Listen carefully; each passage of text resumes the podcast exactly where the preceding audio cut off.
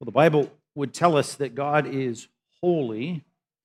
And one of the things that God means by that when he tells us that is that he is morally perfect. He uh, then turns around and calls us sinners, um, which means that I am morally imperfect, to put it mildly.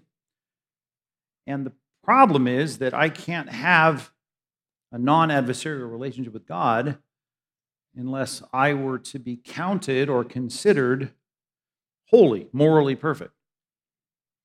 Not to mention that I would have no qualification to be in a morally perfect world, a holy world, a new heaven and new earth in which righteousness dwells, as is put in 2 Peter chapter 3, unless I'm considered morally perfect, holy. Good news is that God foresaw and planned all of this, and He has sent the second person of the triune God to come as human and divine to do all of the human, morally perfect things that I haven't done.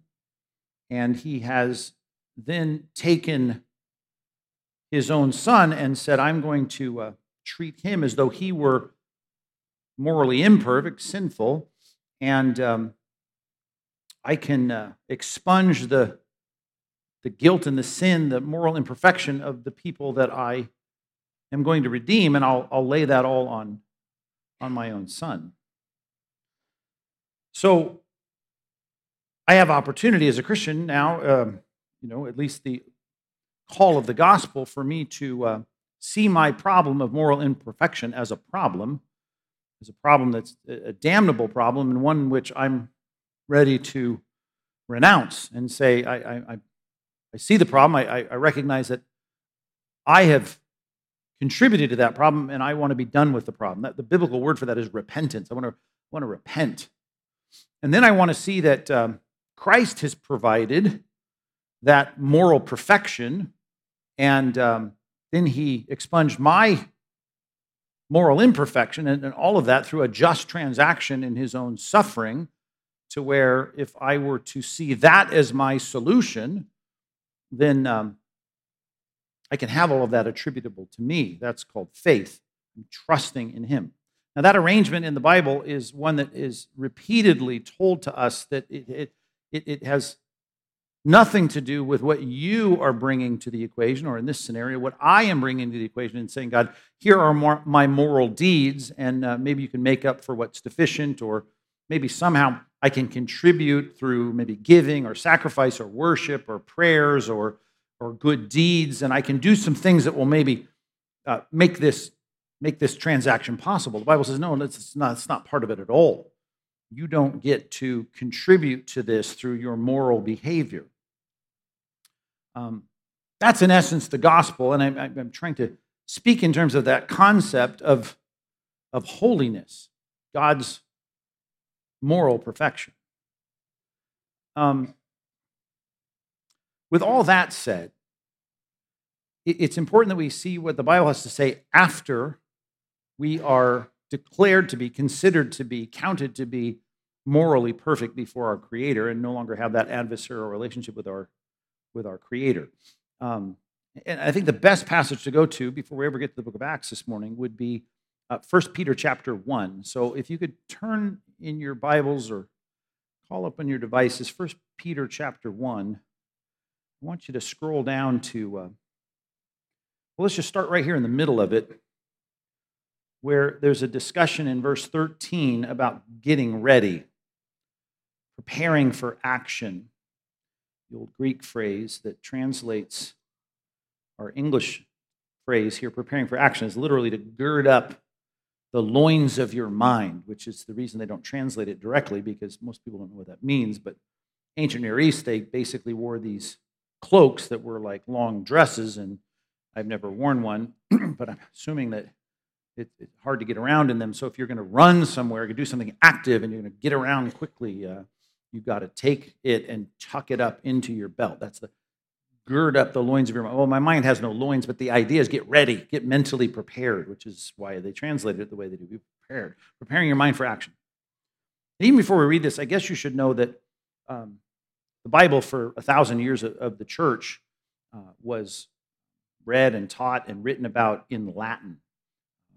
Jerome famously translated the Vulgate. Vulgate, uh, it's called that because uh, the vulgar language of the people simply means that it is the, the common language of the people. And the common language of the people, as the church moved west, is Latin. And, and the word that translates uh, gadosh, the Hebrew word holy, or the Greek New Testament word, uh, hagios, holy, is brought into the Latin Bible for a thousand years uh, and translated into the word sanctus. And sanctus, we get all kinds of Bible and Christian theological religious words from the word sanctus. Uh, one of the key words I want to focus on today is the word sanctification. Sanctification comes from the, the, the Latin word sanctus, and sanctus is translating the word gadoshan, and hagios, which is holy. And holy, one of the things holy means is a moral perfection. And so in this passage, um, it's talking about you need to get ready for something. You need to prepare your minds for action, being sober minded, set your hope fully on the grace that will be brought to you at the revelation of Jesus Christ. And what a grace that will be when we are, as morally imperfect beings, treated as morally perfect beings because of the work of Christ. And when he comes back and he establishes a holy world, a holy society, there will be um, an amazing sense of grace that you can't believe that we, we are here or belong here because we don't deserve to be here, but we are counted as holy or morally perfect because of Christ's moral perfection. But in the meantime, between now and the time we get there, which, by the way, when you think about the series we're in, in in, Acts 22 and 23, it's about a testimony. Paul's giving his testimony in chapter 22. And as I said at the outset of this series, a testimony has three parts, right? My BC days before Christ, my encounter with Christ, how Christ got a hold of my life and brought me to repentance and faith, and then my, my AD years, my Anno Domini years, the, the years that I've been walking with the Lord. What's that like? And, and so I think about that after I become a Christian part. Uh, I need to be sanctified. And, that's what this text is about. And it's saying you need to, uh, need to be obedient children. You're not in a hostile adversarial relationship with God. You're like his child now. He's no longer your, your, your judge that's going to condemn you. He is, he's your father that has provided for you and, and brought you into a a, a, a, an accepting relationship, a loving relationship as a child.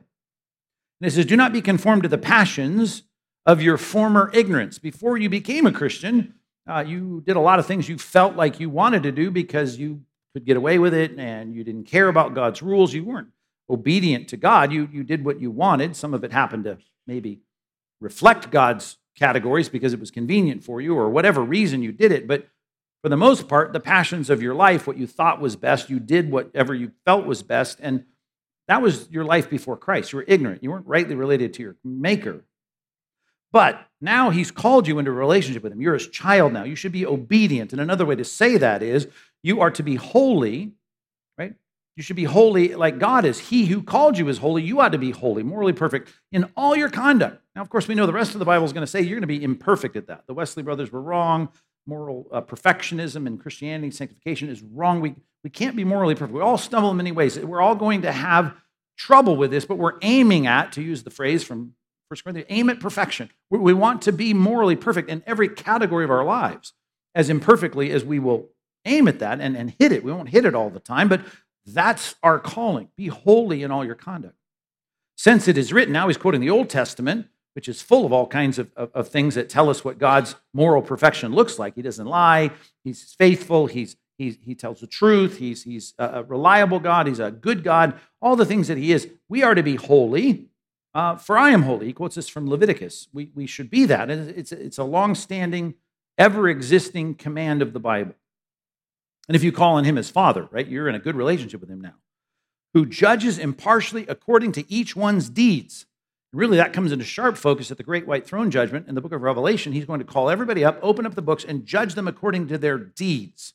They're going to be punished according to their deeds. Now, I'm calling on Father, this one now that accepts me, but I know the people that have not been brought to repentance and faith, they're going to be judged for their deeds. When I think about that, man, I, I, I should care that the Father that I'm calling on, Father, as my Savior, as my King, He is a righteous God. He cares about righteous behavior and he punishes unrighteous behavior. Well, I want to, in light of knowing who he is, I want to conduct myself with fear. What kind of fear? A fear that a child has for a father when the child knows the father wants to do and stands for and enforces the right thing. Like my dad being a cop in Long Beach, it wasn't that I thought I was going to jail or be, be beat with a nightstick or be shot by his gun, but I knew that he stood up for what was right in our society, patrolled the area around our home, and, and of course, he's patrolling the area in our house, and I should do the right thing. I know what he stands for and I should care about that. Not that I think I'm going to be punished the way a criminal is going to be punished, but I care about pleasing my Father. And that's the idea here. You call on Father, the one who judges people's deeds. You ought to conduct yourself with that kind of, of, of family fear, as the Puritans like to put it with their own words, uh, throughout the time of your exile. Because in this world, they're not all about that. Right? The, the world, we feel like we don't fit in. We're aliens. We're exiles. They the world's not about pleasing God. They're all living in their former ignorance because they're stuck in their ignorance. Verse 18, knowing that this didn't come easily. You were ransomed from the futile ways inherited from your forefathers, not with perishable things like silver or gold, but with the precious blood of Christ, that of a lamb without spot or blemish, which is a picture of moral perfection. just like those animals had to be perfect in how they appeared, Christ was perfect in how he lived, and that's what it took the crushing of the Son of God, the perfect one, to count me as morally perfect. And so, man, just to remember how it was first, you, you, ought to, you ought to care about being holy, sanctified. Paul tells his story in Acts chapter 22 to the crowds there on the Temple Mount, and he talks about my life before I became a Christian, my encounter with Christ, and how I came to repentance and faith. And by the time he had just mentioned the word, like God then was going to send me to the Gentiles, there was a lot more to that speech we never got to. What's your life been like since that time? Well, that was years ago. What's it been like, Paul? Well, we couldn't find out because the crowd erupted, threw off their cloaks, they picked up rocks, they wanted to kill him. And so the tribune, the, the Roman leader, had to take him. They'd already had him in custody standing on the steps of Antonia's fortress. They had to bring him into the barracks. And then we saw last time as he was in the barracks, the Romans started to strap him to a post and start to whip him. But before they whipped him, he pulls out his, his Roman ID card and says, I'm a Roman citizen. And they go, Oh, no, we didn't try him. We were about to beat him to get information out of him. Uh, we ought not do that. And so we saw last time, the last verse of chapter 22 of Acts, he says, We're going to send him to the, to the council, to the Sanhedrin, to the top ruling class of judges and law teachers in Israel that meets right across the Temple Mount in their little forum there. We're going to send Paul there. We're going to get ears on the ground. We're going to hear what's going on. We're going to find out what's going on with this guy. We can't beat him. He's a Roman citizen, but we're going to let the Jews deal with this guy who thinks that he's overturning Judaism by inviting Gentiles into the temple, which he wasn't. Uh, but he's all about the Gentiles. And so let's let's listen to the problem be played out here in the court of the Sanhedrin. So we never got to tell us about your life as a Christian now. I guess we could think he's going to tell stories about his missionary journeys and all of that. But we think about our testimony, right? We think about here's my life before I became a Christian, here's what happened when I became a Christian. What's my life since then? It ought to be characterized by one word, and that is sanctification. We should be increasingly sanctified. And what I want to do today is look at actually in real time how his sanctification plays out. We're only going to look at five verses in chapter 23, and these go together. You can see even the paragraph heading starts at the end of chapter 22, goes into chapter 23. We're starting now the next day as he goes before the council. And as he's standing before the council, we actually see his sanctification playing out in real time. And the elements of his sanctification, I want to say, how do I get sanctified? Because I should say to you, you should feel the pressure to be increasingly holy. You should be more morally better, perfect, more morally perfect in areas of your life this year than you were five years ago if you've been a Christian for more than five years. You ought to be doing better at this. You ought to be conformed as an exile. I know it's hard. As an exile in a world where no one's listening to the truth, you ought to be conformed to the truth of what Christ says is moral perfection. How, how do I get more of that? Well, Paul's going to show us in a scene that Luke records, and I want you to look at it. Long introduction, but Acts chapter 23, verses 1 through 5. Take your Bibles, turn there, look at this text, and let's pick it up in verse number 1. Paul is now brought before the Sanhedrin and we're going to watch something play out where we can take some notes on this and say, well, here's how his sanctification works. Here's how my sanctification ought to work. We can note it in our past, which I hope we can do, and we can resolve ourselves for the future. Here's what we should be doing to be more what God called us to be, to be holy like he is holy. Sanctified. That's the word. Verse 1. Are you with me on this? Verse 1. And looking intently at the council. So he's standing before this top class legal ruling Jews. They're all under the watchful eye of Rome, but they're there as the Jewish leaders. And Paul says, what's the first word here? That's kind of daring. Take you to the Supreme Court this week. I say, go talk to the Supreme Court. I hope you're going to say your honors and if it pleases the court. You're going to say stuff like that, right? Because you're not teaching law at Harvard, right? You're not a judge. Um, Paul may use this word. Actually, if you look at the Greek text, some of you know the language or you can look at your software. Got two words here uh, men, brothers, right? Aner, adelphos. You're, you're, um, it's, it's, it's a kind of an equalizing term. I don't know if I should read too much into this, but um, I, I, think it got their attention that he calls them like man brothers, which is what he, what he calls them literally. Um, he, in Philippians 3, if you know that passage, he tells his testimony. He talks about being a Pharisee of Pharisees. Of course, we've already learned in Acts, he sat at the feet of Gamaliel, a real hotshot teacher of the Jews. So we know he's probably looking at people that he went to school with, He's looking at people. I mean, Paul's a PhD himself in Jewish studies, and he's looking at these guys that are teachers of the law. I mean, these are in many ways professionally his peers, even though he's broken away from all of that. Nevertheless, I don't know how much to read into that, but brothers, it's interesting. He said that when he's talking to the crowds on the Temple Mount. That's one thing to call them brothers, but he calls these guys brothers for what that's worth. And he says, I've lived my life before God in all good conscience up until this day. We're going to talk more about conscience in a minute, but the idea of him saying good conscience. In other words, I was not doing anything subversive or being sneaky or I, I, when I opposed Christ from Nazareth and was against it, totally clear conscience. I thought that was the right thing. And then I had this encounter with Christ. He knocked me off my horse on the way to Damascus. And now I, I, I've been sent to the Gentiles. I did everything according to what I thought was the right thing in good conscience. Now, he didn't get any farther than calling them brothers and saying, My conscience is clear and has been up until right now. I've been doing everything according to what I know is right, internally consistent. And at that, verse 2, the high priest, right? Ananias commanded him who stood by him, okay, so whoever brought him in, some court clerk or whatever, to strike him on the mouth. You ever been hit in the mouth? I mean, not by a soccer ball, like someone punching you in the mouth. Not a pleasant experience. Uh, it, it rings your bell, you know, your, your eyes and water, it hurts. And and this is a, this is a, this, this is that. It's tough, right? He gets hit in the mouth. And Paul said, look at this God is going to strike you, you whitewashed wall. Now, if I'm looking for an insult, I can probably do better than that, I would think. Whitewashed wall. But um, you should know this harkens back to the words of Christ, which clearly were on the street, if not written yet by this time when Jesus in Matthew 23 calls the Pharisees a bunch of hypocrites and he calls them whitewashed tombs. Whitewashed tombs. Recently, in a cemetery that has the section, a lot of them have the mausoleum where you have these nice marble white walls. And of course, in each section, uh, you've got, if you got a plate on it, you know that they've slid a, a body into that, uh, a deceased body into that, and everyone's got a name. Uh, there's a body in there. But the outside, this cemetery I was in last week, week before last, um, they keep it up. It looked nice, it looked clean. But all you got to do in your imagination is go, oh, what's it like inside of there? Well, I don't know. Look at the dates. You start to imagine what's it like inside of there. Well, Jesus says that's what you're like. You're like a whitewashed tomb, right? On the outside, you're nice and clean, but on the inside, right, you're full of dead men's bones and all iniquity, all wickedness, your, your uncleanness, I think is what he calls it in Matthew 23. So this is a statement of hypocrisy. Right? You look good on the outside. Everyone who walks in to this hallowed hall, this courtroom, they see you as very righteous, but you're not righteous.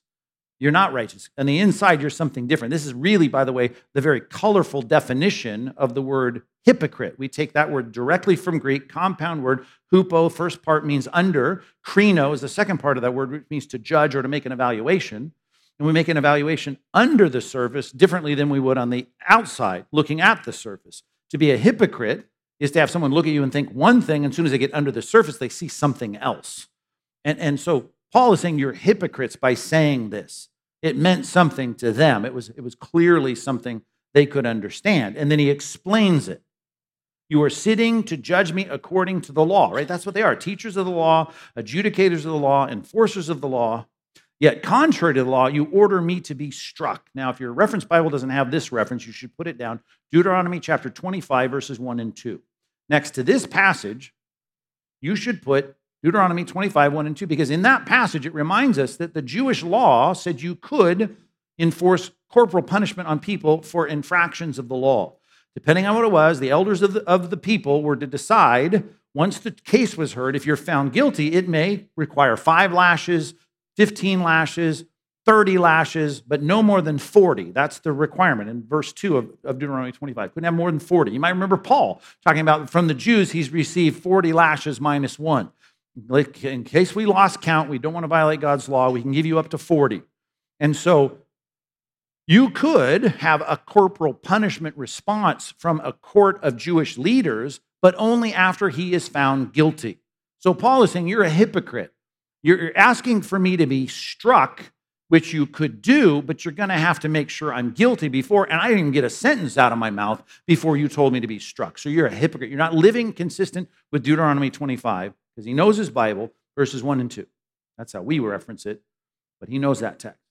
Those who stood by say, wow, you're pretty, pretty uh, testy here toward the, the high priest. Why, why would you revile God's high priest? That word translated elsewhere, and in all the lexicons, you'll see the word abuse is part of that, which is like when you're, you're, you're slapping someone around, right? And your words are slapping our high priest around. You're reviling him. And Paul said, I did not know, brothers, that he was the high priest. Now, commentators scratch their head on this. How in the world would he not know that, especially after verse 1 and looking intently at the council? And yet, we've often had people say, well, remember, throughout the writings of Paul, he talks about things like his problem with his eyes. And he does that in a few ways. When he comes to the churches of Galatia, he says, You received me well and all that. And basically, thanks for treating me so well when I came there. You're not doing so well now in the book of uh, Galatians. But he says, You would have gouged out your eyes and given them to me if that would have helped. In other words, whatever his problem was, one of his problems, his health problems when he got there was his eyesight. And he had an, he had an amanuensis for most of his letters. And uh, amanuensis is someone who's like a dictating secretary. So he dictates the letters, but at the end, he would write his own salutation at the end. And at the end, he would say things like, see with what, see with, um, see what, see, hi. Let's just paraphrase. Look at the big letters that I'm writing with here. Uh, and you see, I'm writing this, this, this ending with my own hand. There's a Mike Fabarez paraphrase. And so, why big letters? Well, because probably have eyesight problems. Well, looking intently, I'm not sure what Luke had in view here with that phrase, but he's not shying away. He's bold. I think that's probably what he's communicating. But maybe Paul just didn't couldn't see clearly. I mean, he couldn't see that it was the high priest, but he knows someone said maybe it was a din of noise. I don't know. But he says, I didn't know, for it is written. Now he's going to quote more Bible here. You shall not speak evil of a ruler of your people. Now, your reference Bible surely has that passage in the, in the margin, right? Exodus chapter 22, verse 28. You're not supposed to speak evil of the ruler of the people. Well, this is the top ruler in Israel, and I just call them a whitewash wall because I got popped in the mouth by the court clerk, and um, I said, you're, you, you know, basically you're a hypocrite and God's going to strike you. And I guess that was a little much. And I should look at Scripture here, and I should know that Scripture should tell me not to do that. And I did do that. And there's an implied, implied apology here. Now, for the economy of words of Luke here, we don't have some mea culpa here, but we certainly have Paul being corrected by the Word of God. Okay, let's start at the bottom of this passage. My whole goal is trying to help us be sanctified.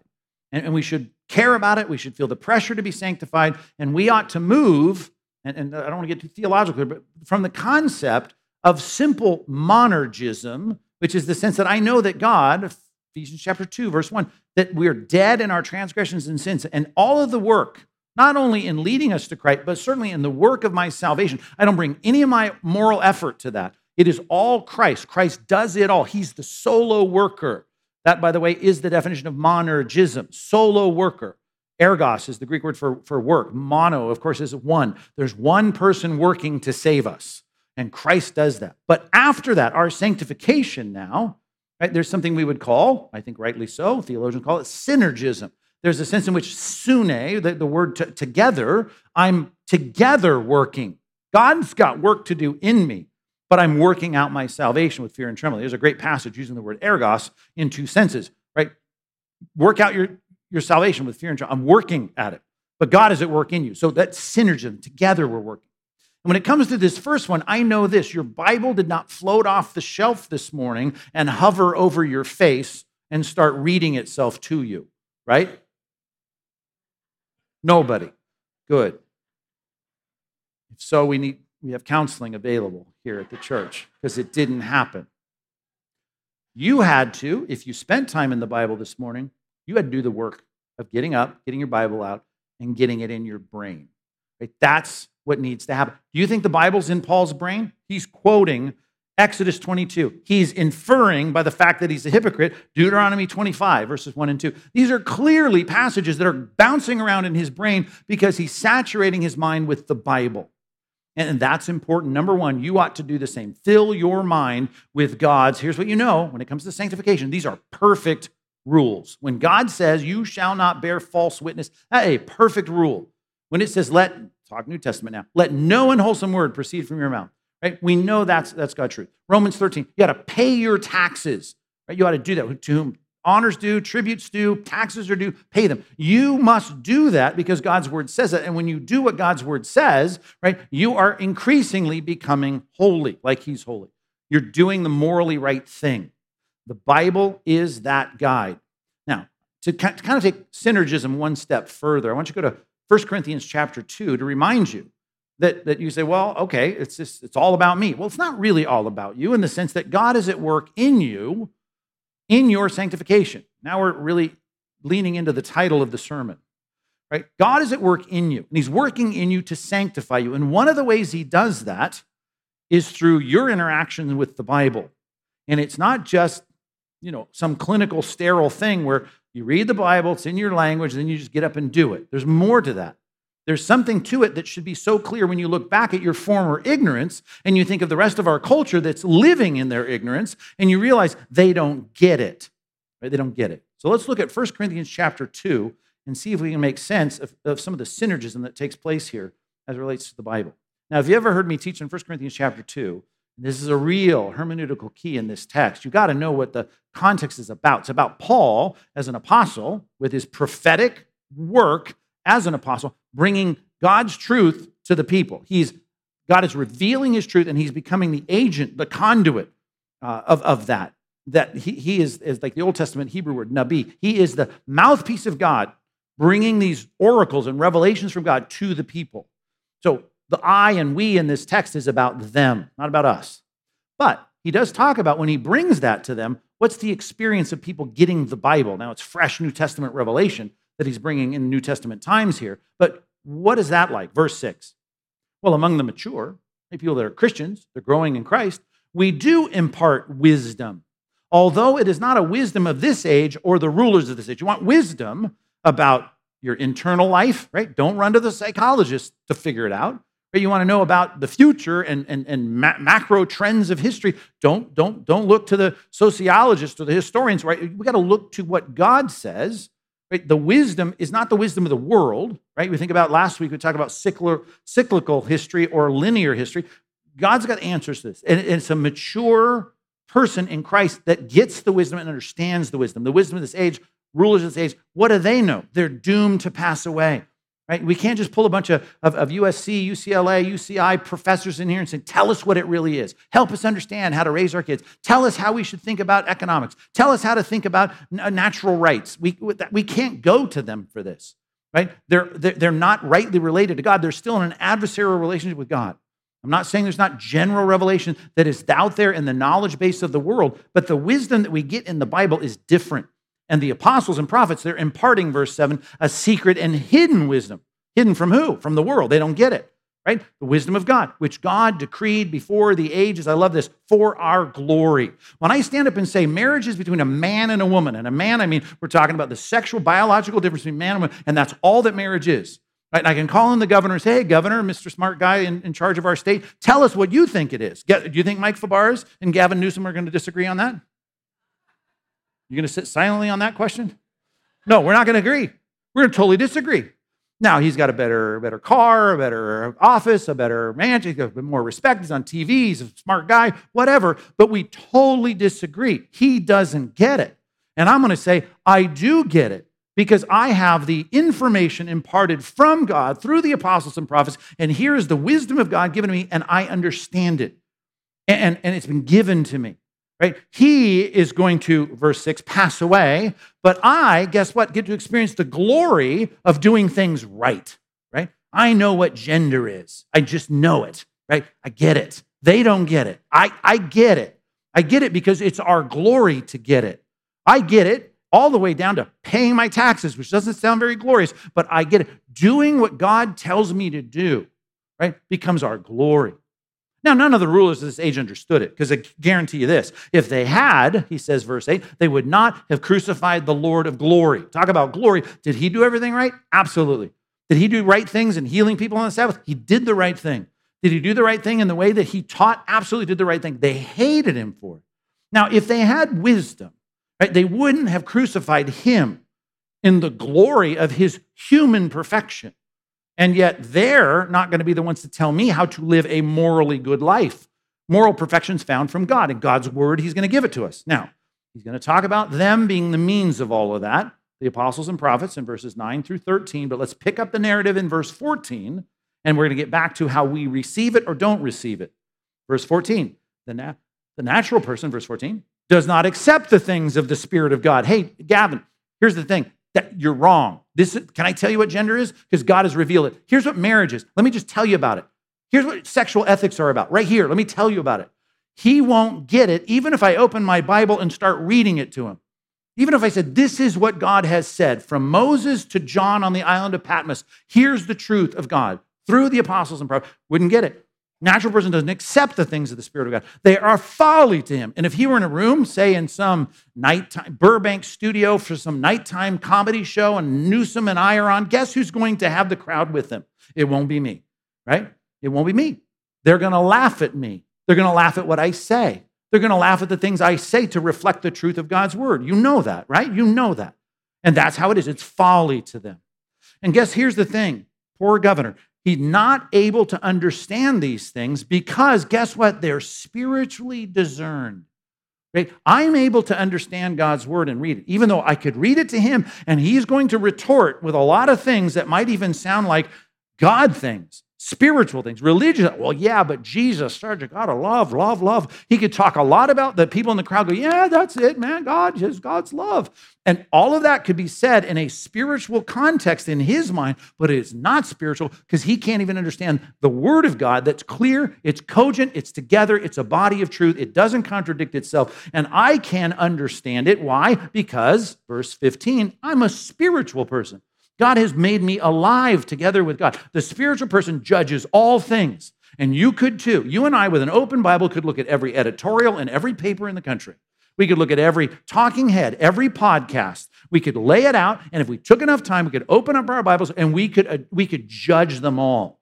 We could say, nope, wrong here. Yep, right here. No, wrong here. Now, somewhere in between. We could judge it all. But guess what?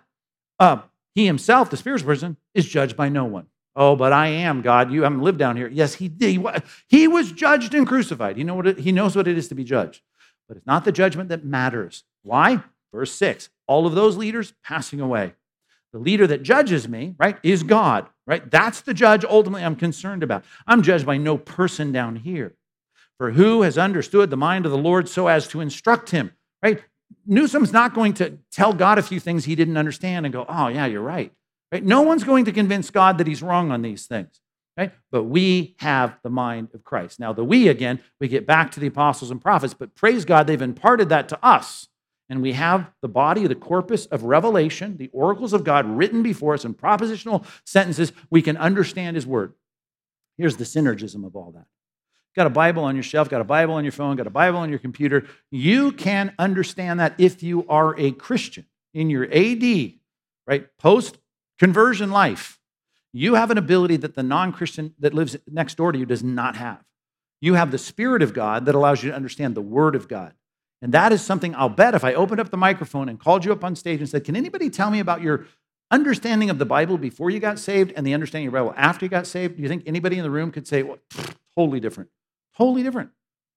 I've seen it so many. I've seen it as a preacher because I'm trying to preach God's word. I've had people say to me, "This is not the way to start a conversation with me." By the way, they'll say, "I hated you when I first started coming here."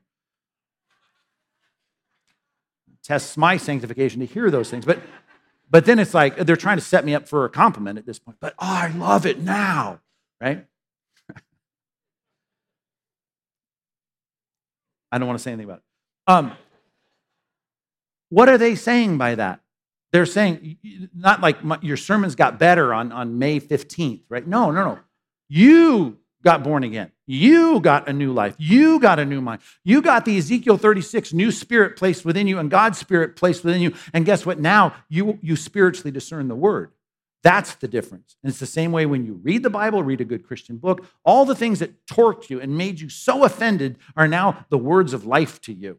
That's the difference. And so I'm saying God has done that for God has given you a book, most attested book, most most uh, the book that is most testified to in all of antiquity, the best-selling book of all time, the most replicated book of all time, the first book to come off the printing press. This book has gone ever. God has given us a book and then he said, "Hey Christian, I've given you the ability to understand it." This is the doctrine, by the way, theologians, of the doctrine of illumination. Illumination. Does that sound like a word you know? Light, right? The light bulbs come on now that you're a Christian when you read the Bible. Show me wonderful things in your word. We have the ability to understand it. And now it becomes the source of our sanctification. Psalm 119, verse 9. How can a young man keep his way pure? Right? How, middle-aged man, old man, young woman, old woman. How? By keeping it according to your word. The word, though, has to be understood. And God's synergistic work in you is to give you understanding of the word. Not only that, go to 1 Peter chapter 2. 1 Peter chapter 2. Actually, let's start in verse 1, or chapter 1. 1 Peter chapter 1, before we ever get to chapter 2, I'm going to get to chapter 2 in a second because that's the punchline. But let's start up in verse 22 just for some context.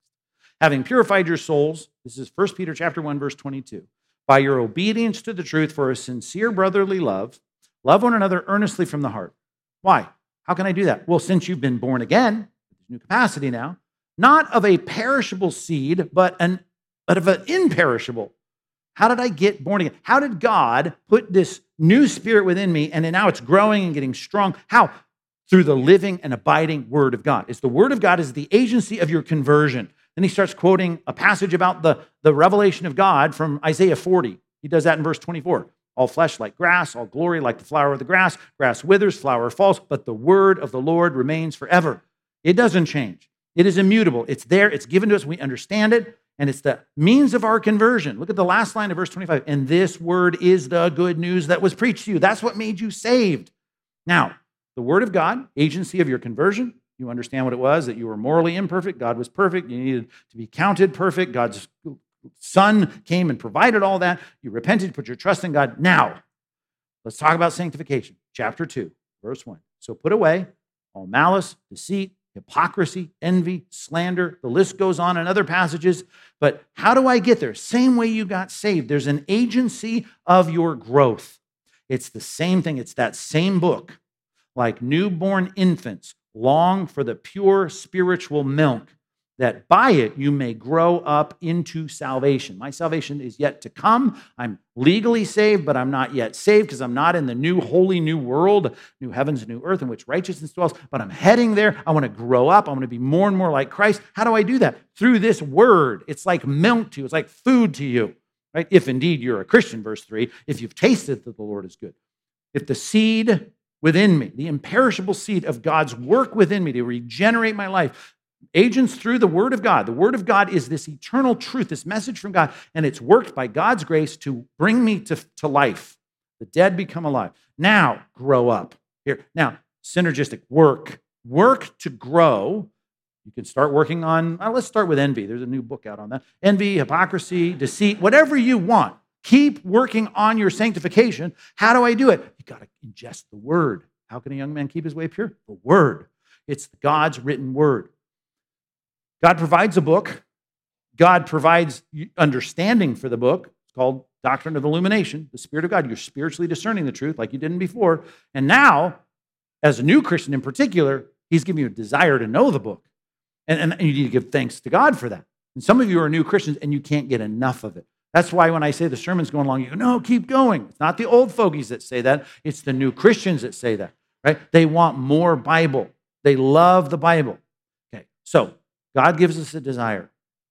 Sometimes, though, go to Hebrews chapter 5, we grow in Christ and we don't do the work that God asks us to do because our sanctification is synergistic. Of course, God works, gives us a book, helps us understand the book, gives us the spirit of discernment in the book. He gives us a desire for the book initially. We're clinging to it, but we start to get into life and we do a few laps in the Christian life and we start to get lazy.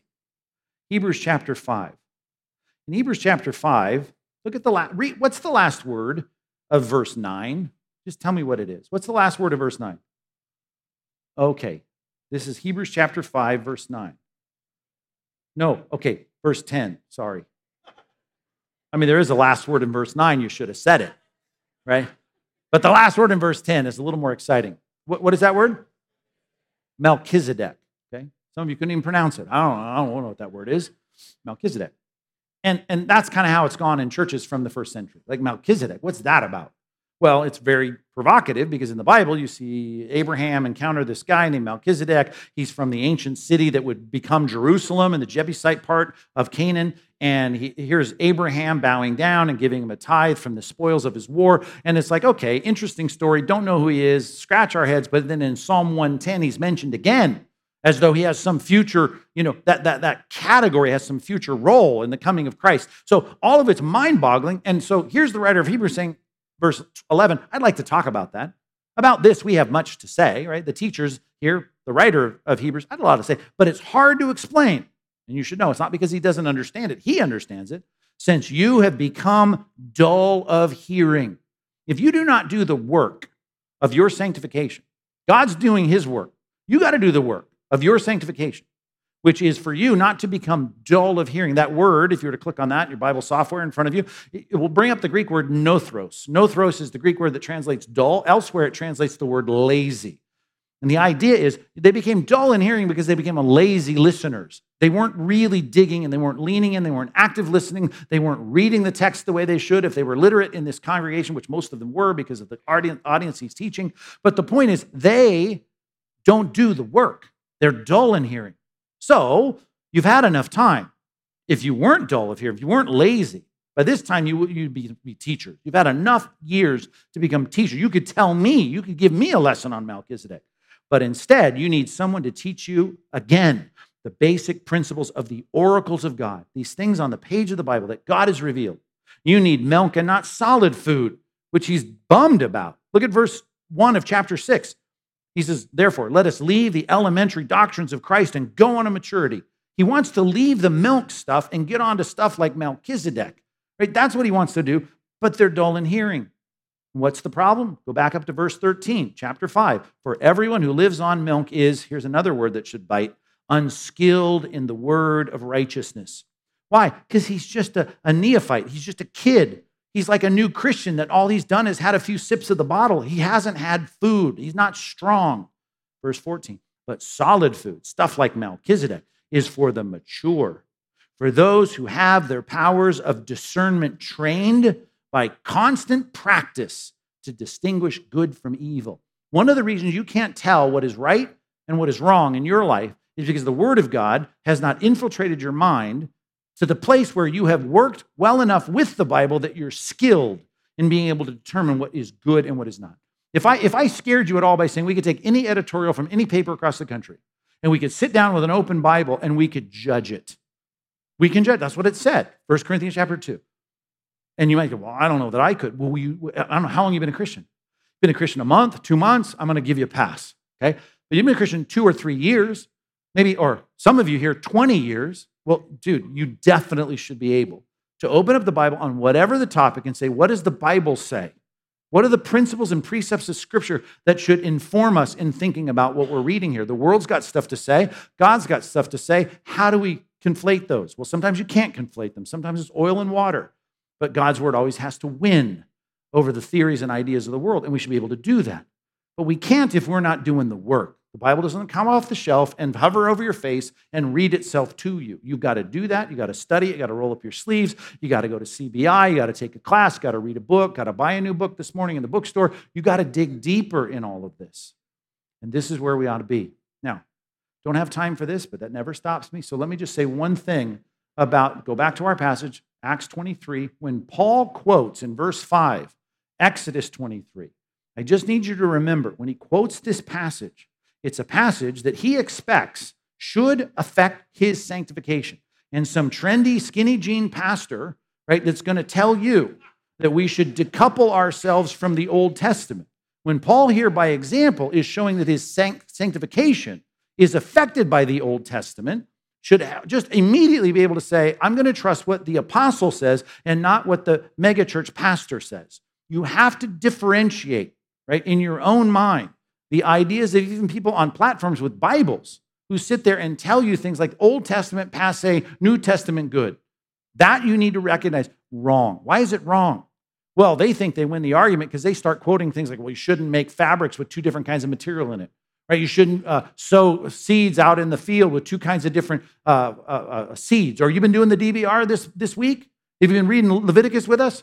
I mean, you're going to read stuff in there that you're going to go, I don't understand. Menstrual purity and purification? Cutting the foreskin off your eight day old males? I mean, seriously, man. Or how about this? You can't enter the, the temple compound and, and go serve the Lord on the, on, the, on the tabernacle or later in the temple courtyard if you have a crushed foot.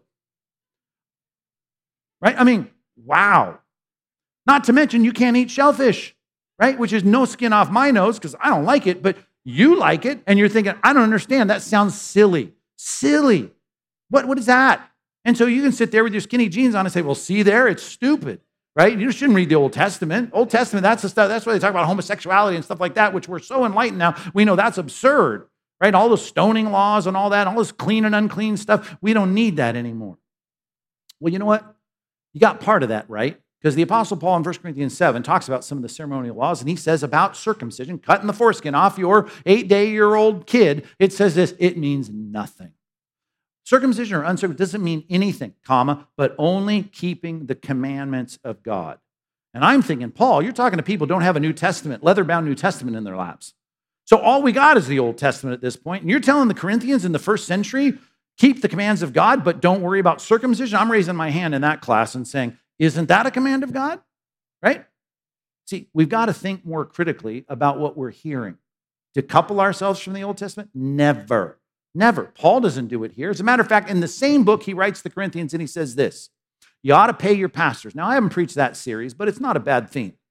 You ought to pay your pastors. And the Bible says you should have no problem putting real currency into the offering every single week to pay your pastors to drive their cars, to pay their mortgages, to have kids and pay for their, their, their diapers. You should pay them. Because if they're sowing in you spiritual things, right, it is right that they reap from you material things. I should have money in my bank account because you are fed by me spiritually. That's what Paul says. And then he steps back and says, Do I say this on my own human authority? Or does not the law also say the same thing? And then he's already told us circumcision doesn't mean anything. Command of God, but not the command of God that I'm telling you needs to be enforced. He says this, let me quote the Old Testament law for you. You shall not muzzle the ox while he's threshing. Thinking, well, I thought we were talking about paychecks for pastors. No, we are. We are. But here's the idea. He asked the question Is it for oxen that the Lord is concerned? And I'm thinking, well, it seems like it. That's the grammar of the sentence. Well, it is. And you shouldn't put a muzzle on an ox while he's treading out the grain. If he wants to get his gigantic head down on the floor and eat a little grain while he's treading out the grain, you ought to let him do that. But he says, Isn't it for us? Yes, it is for us. He's written this for us. And he says, That's why when we send someone to war for the country, the country pays for his meals and he pays for him to be in the army. When someone goes out in the field and he works in the field, right, you, you hire someone to, to, to, to get your apples off the tree. They should be able to stop and eat an apple. That's the right thing. If they're milking the goats, they ought to be able to drink some of the milk of the goats. He says, This is the principle, and the authority of God is found in the Old Testament law. And you say, What's the difference between circumcision or unclean and clean, or a guy with a smashed foot can't go serve before the altar? What is going on here? Well, one is ceremonial, and clean and unclean is a big indicator in all those passages, and some is moral. We saw all the passage about you shall not uncover the nakedness of your father's wife, right? Like, what is that? It's a weird way to say it, but we get the point. You might have read it twice, that whole list of, of forbidden sexual relationships you can't have. All of those are moral laws. And you recognize that simply by looking logically at the two and saying, I get it. I get moral laws versus ceremonial laws. Third set of laws called civil laws. You got to remember the civil laws of, of like how much restitution should someone pay if they were caught robbing someone of their, of their stuff. How much, what should happen if someone rapes someone in, in, in, the, in the community? All those things are laid out in, in the law of Moses because they just left Egypt which was their judicial governmental society. They could run to the courts of Egypt, but now they're their own country. And God sets up a set of civil laws for the country. But the New Testament says now you Christians are an international group setting up churches through all over the world under all kinds of countries. And he says in Romans 13, you might be under Rome. And if you're under Rome, pay them tribute, pay them tolls, pay them taxes. If you are a Christian in the New Testament, right, you're living in an international organization under whatever country you find yourself in, and God will utilize that country by God's grace, we hope, to reflect something of the civil laws of the Old Testament. As we would put it today, we want our governments, our legislators, to reflect the Judeo Christian principles of Old Testament law. And we should. That's why it's inscribed all over the place in D.C. Right? And we're moving and slouching toward Gomorrah, to, to quote that, that book title. Right? We're on our way to Sodom but even still, some of the articles written in the, in the newspapers this week about the fact that it's not fair right? That homosexual couples or people that are shacking up don't get the same tax breaks that married people get is a reminder that Romans 13 is still at least faintly reflected in our law code today. Right? God is saying it's right for you to be in a covenant relationship, to live in the same domicile and have a sexual relationship. That's called marriage. And the government is still, still, at least in our day, rewarding people, right, financially for that and penalizing you in some way, at least by the absence of the tax break, by you living together. And the government still plays that role. And that's the right thing. And to the extent that it does it, we praise God. And the extent that it doesn't do it, we, we, we lament and we pray. But our job is to see the moral laws of the Old Testament, whether it's don't curse the ruler of your people, or don't muzzle the ox while he's threshing, or don't bear false witness, or don't, you know, have a day labor that you don't pay the same day. These principles are still in vogue. Sexual ethics, all of that's still in vogue. And, and it's just easy for you to excise the whole thing and throw it away, but you're a bad teacher of the Bible if that's what you're recommending your people do. So we study the Old Testament, and then by God's grace, we have a whole new thing 27 books of the New Testament that continually reiterate the moral law of God. And that's how we become sanctified. We read it, we study it, God gives us understanding of it, we apply it, and we have a desire for it, and we have a chance now either to get lazy in it or to continue and press on in it and apply it. We need to become good students of the Word. Verse 1, chapter 23, verse 1, looking intently at the council, Paul said, Brothers, I have lived my life before God in all good conscience up until this day. Okay? Not only should you fill your mind with God's perfect rules, you need to deal with this thing called a conscience. And the Bible's always going to say, here's the rest of the scripture on this concept of conscience, this internal compass that tells you something is right or wrong. Right? We should be guarding it. We should be careful with it and know that it's not always perfect. Number two, guard your imperfect conscience. Your conscience is saying that skirt is too short. You shouldn't vacation there, right? This is not the way we should spend our, our, our disposable income. Your conscience is going to weigh in on those things. And I, ta- I, ta- I taught a whole series on that. It's on the back. It's called The Black and White on Gray Areas. And your conscience, the Bible says, should be guarded. If you think it's too short, it, it's too short. You think you shouldn't vacation? You shouldn't vacation. You think you shouldn't spend that on that? You shouldn't. You should guard your conscience, but you should always remember with the caveat your conscience is imperfect. First Timothy says it can be calloused. The book of Titus says it can be stained or defiled. And you know that your conscience, based on your conditioning, as it says in First Corinthians, you could have a conditioned connection to something that makes you feel bad about something that God says is not a bad thing. For them, it was eating meat sacrificed to idols. And Paul says it doesn't matter what you eat. And yet he says if your conscience is defiled, well, then you know what? We got to guard our conscience, but just know it's not perfect. And that's why we can't take our conscience and apply it to another Christian. We can only take God's word and apply it to another Christian. Our conscience is a matter of me dealing with God and trying to work through all the imperfections of my conscience. And hopefully, as I grow as a Christian, my conscience gets stronger and aligns more with the work of the Holy Spirit. Ezekiel 36 is an important passage. Uh, Romans chapter 2 is an important passage, verses 14 through 16. So many passages I would take you to if we had three hour sermons, but I can't verses 2 through 4. Paul gets smacked in the face and he retorts, God is going to strike you, you whitewashed wall. They said, Oh, you shouldn't say that. That's the chief priest. Yeah, you're right. The Bible says I shouldn't. Sorry. Bad on me. That's what he said. I mean, that's the paraphrase. So I'm saying, could we have avoided this? Maybe. And all I'm saying is, he's got precedent in the Bible to call someone a whitewashed wall. Jesus did it. Jesus was angry. You know that. He looked around in Mark 3, right? He saw the people was angry at them. I think it was Mark 3. I think I wrote that down somewhere. You should have that somewhere. How about, yeah, Mark 3, verses 4 and 5. He looked at them with anger, and then he said, and he, he, he healed that guy.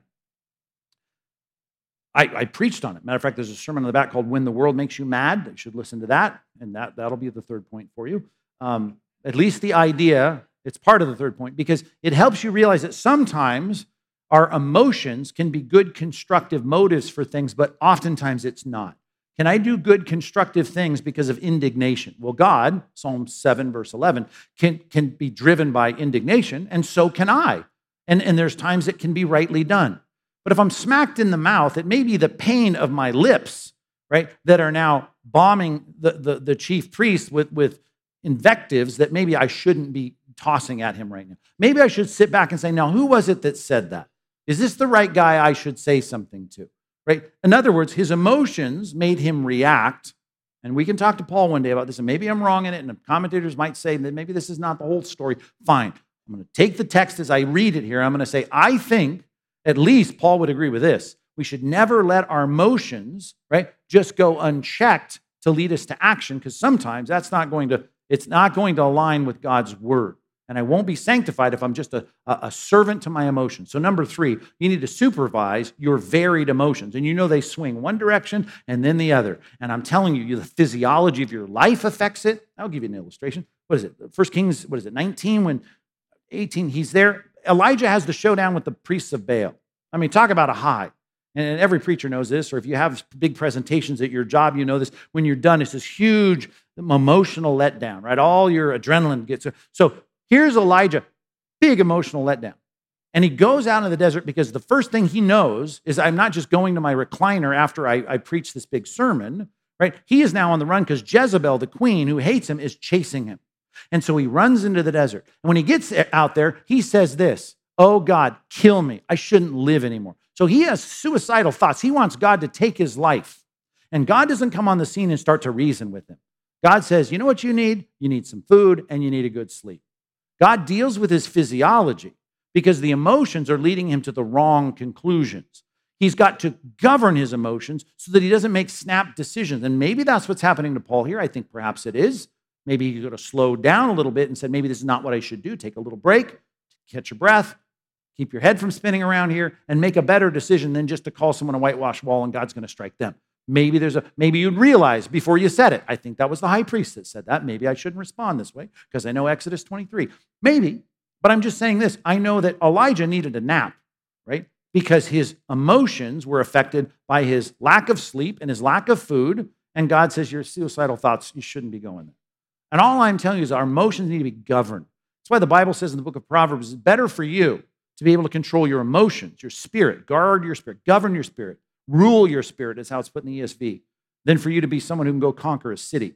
It's a great thing to have a ticker tape parade because you're the best warrior in Israel, but it'd be better if you could control your emotions, which doesn't mean I can tell myself how to feel. Some days I just feel the way I feel, but I better be careful about the decisions I make based on those feelings. And that would have been a great point had I had time to expand on it. But you get the gist of it, right? All right. I have an, just pretend I have an eloquent closer to all this. It's beautiful. There's a poem, there's a song. It leaves you tearful. It's like, yeah, get out there, Bible, conscience. Don't be swayed by emotions. I'm ready. Just pretend we did all that. Let's pray. God, so much could be said on this. We thank you for your truth, for your word. We know we need to be in it. And maybe the most convicting part for many in this room perhaps was Hebrews 5. We don't want to be nothros. We don't want to be lazy. We don't want to be dull. So get us back into the Word. Get it. Maybe have a sign up for the next semester at CBI, a class we can take. Let us go to the bookstore right now and buy a book that's going to challenge us. Let us dig into your Word. Maybe we should need to start with Melchizedek. That was the topic on the table there for them. Whatever it is, we want to be good students of your Word. We want to be protective of our conscience, knowing sometimes it's wrong. We can't enforce it on others, but we've got to be careful. It's informed by your Word. It's informed by you because you programmed it even though we've, we've tweaked it and messed it up and probably calloused it where we shouldn't have. But God, we know our feelings. They're out there too. They're in the mix. And we just want to be careful that we don't make decisions about our sanctification without really slowing down to say, God, help me to guard my spirit and my emotions and know what is right and wrong in this situation. Thanks for this church. Thanks for their indulgence and their patience and just their grace uh, toward their preacher and everything else that goes on here in this church. And, and give us together a great quest to grow in our holiness. In Jesus' name, amen.